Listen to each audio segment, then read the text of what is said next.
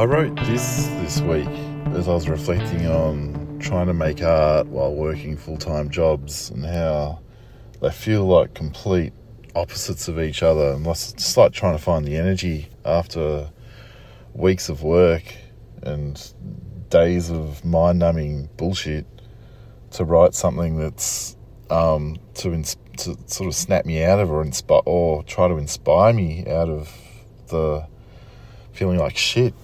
so I wrote this. It goes, while working nine to fives over 30 years, I discovered the more money I earned, the less the job demanded of me.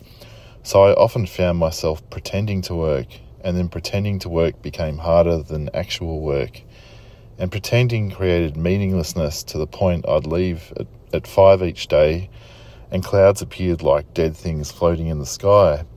And it spins me out that most of our reality and the world's economies seem founded on people pretending to work, thin air. So I'd say yes, yes, writing poetry or making art is a real job. As a kid, I thought, oh yeah, art must just grow on trees. Indiana Jones just was just farted out by the gods. And the older I got, the more I learned that art comes from between the concrete cracks. It's almost it's almost a miracle that someone even has a thought that's interesting, let alone it becomes an object in real life. How I used to think that as a kid, the books were physical evidence that dreams could exist in this reality, and it's and it's a miracle that it can come out of us and then exist in this world. It's like reaching your hand through this some crazy time space shit and pulling it out into into this weirdness.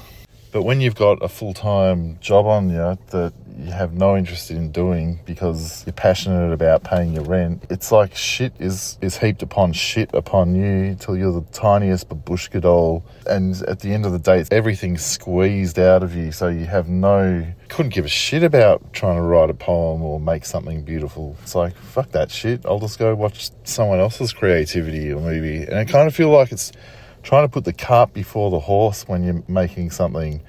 You've almost got nothing to give at the end of the day of the work. So I, I like to call it putting the art before the horse. Ha ha. Sometimes I think society is designed so you have limited to almost zero time to make art.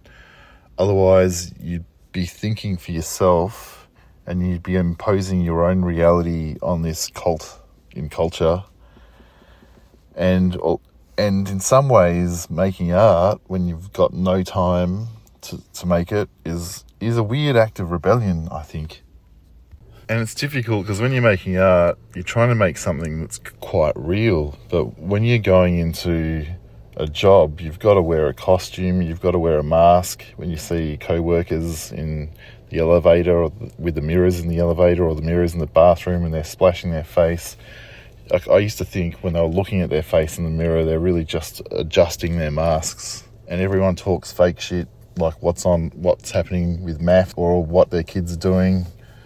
It's and it just feels, it just felt dizzying. I had fuck all to talk about anything to people at work, and if I talked about anything that was real, that could be used against you at some point. That's a crazy thing if you talked about anything with real humanity, it could be used against you. They always say at work there's no such thing as a, a, bad question, but of course there is. They're just lying to you. It's like you've got a tiny little candle and you've got to carry it through the day and protect it with one hand while you're fighting off work with the other hand. And the wind that tries to blow it out are people mind vomiting onto it with words of bullshit about maths and the funny thing their kid did on the weekend. And you've got to nurse that little candle all the way through to the end until it's just a, a little candle with you in the night and and your words and your art. And when you're at work and you're wearing your costume, you almost feel like you're wearing a, a plastic bag over, tied over your head as a disguise. So, so it feels like you're, you're, you're kind of suffocating and you're trying to blend in with whatever logos on the on your plastic bag over your head and and trying to do work and trying to su- survive the day with just enough juice left to try and squeeze something out that could be semi interesting to you to make it worth waking up the next morning and actually getting out of bed and putting your shoes on and doing it all over again. I remember people at work talking about the Ozarks, that TV show, and how engage, how engrossing and interesting it was, and how, how crazy it was, and they they all loved it. But if you said something about your life that came even a, a tiny hint close to adventure in any way, they'd be like, "What? What? What are you, what are you talking about?"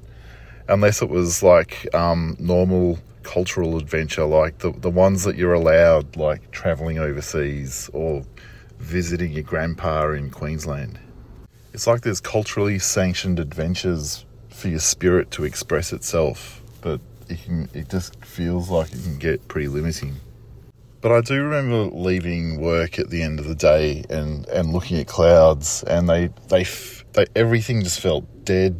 Like I'd because I'd I'd worked full time straight for three years with the the crazy commute. I always felt like the hardest part of the job was actually um, surviving a squashed train in the morning and surviving it again, squashed back. And I'd always see commuters walking slowly to work, but then they'd be hurrying away from work at the end of the day, and I kind of felt that was that was the essence of where where their spirits were in in a true kind of way. Felt like having your head um, held underwater, and then you come up for a, a little breath, and then it, then it's back under. And maybe this sounds overly dramatic, and it probably is, but it wasn't for me. I I felt like you're getting sort of shat on with mind and word pollution, like all the all the bullshit corporate jargon and work speak, and the safe conversations, and everything felt just just like absolute like shit dribbling out of their mouth. It was really fucking. It, it hurt. It hurt. It was. It almost. It was kind of. It it hurt my head. Like you'd hear people doing placeholder laugh for their for their manager. Everything felt hollow. It it was it just felt I I shouldn't be complaining about it, but fuck it, I'm complaining about it. but I got it. I managed to put the art before the horse, like over and over again over years and years by getting to the train tracks at night with my laptop, watching trains flash past while foxes in the middle of winter would come out of their burrows and try and steal my backpack while I was riding in the glare of the laptop on the embankment of the train tracks for, for years and years. And I wrote my first book of poems doing that at night. I didn't even know it was going to be a book of poems at the time, but I was writing things for me that made me happy and made me feel like like life was kind of bearable. And I felt like the nights after work were like I was it was like a space between the betweens where the where the art would or my little ideas would come up, sneak up or push up between the concrete cracks and make little little explosions of colour and I'd, I'd keep them I wouldn't keep them completely secret, but I'd, they were mine. That's and they were they were totally mine, and nothing else was mine, but that was mine. I remember leaving at five o'clock exactly on the dot, and I'd be the first one to, to leave work while everyone looked like they were just doing busy work. And I, it was always, it was always, you could feel like it was supposed to be a walk of shame, but I just had to do it. I love that I, I follow my legs. My legs are more wise than my brain. My brain would have kept me at the computer, but my legs went, fuck this, Darby. You're, you're walking out of here right now and you're going to go down to the train tracks and start writing your own little explosions of colour. Follow the legs, Darby. If I had to give advice on how to survive full time work and making art, I'd say do just enough to fulfill your whatever you're supposed to do for obligations, just enough.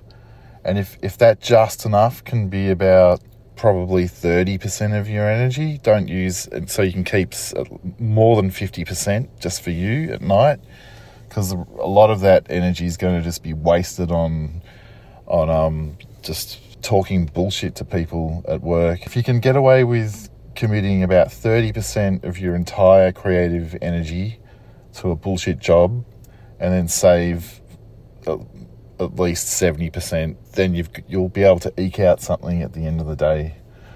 Something like that. I don't know what the exact equation is, but I know don't give it much at all. But then the act of looking like you've got to act like you're giving more than 30%, and that can be almost draining in itself.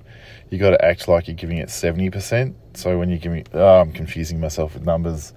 It's a tough one, but yeah, you've got to you got to save you got to save that energy. You got to save that juice, that powder.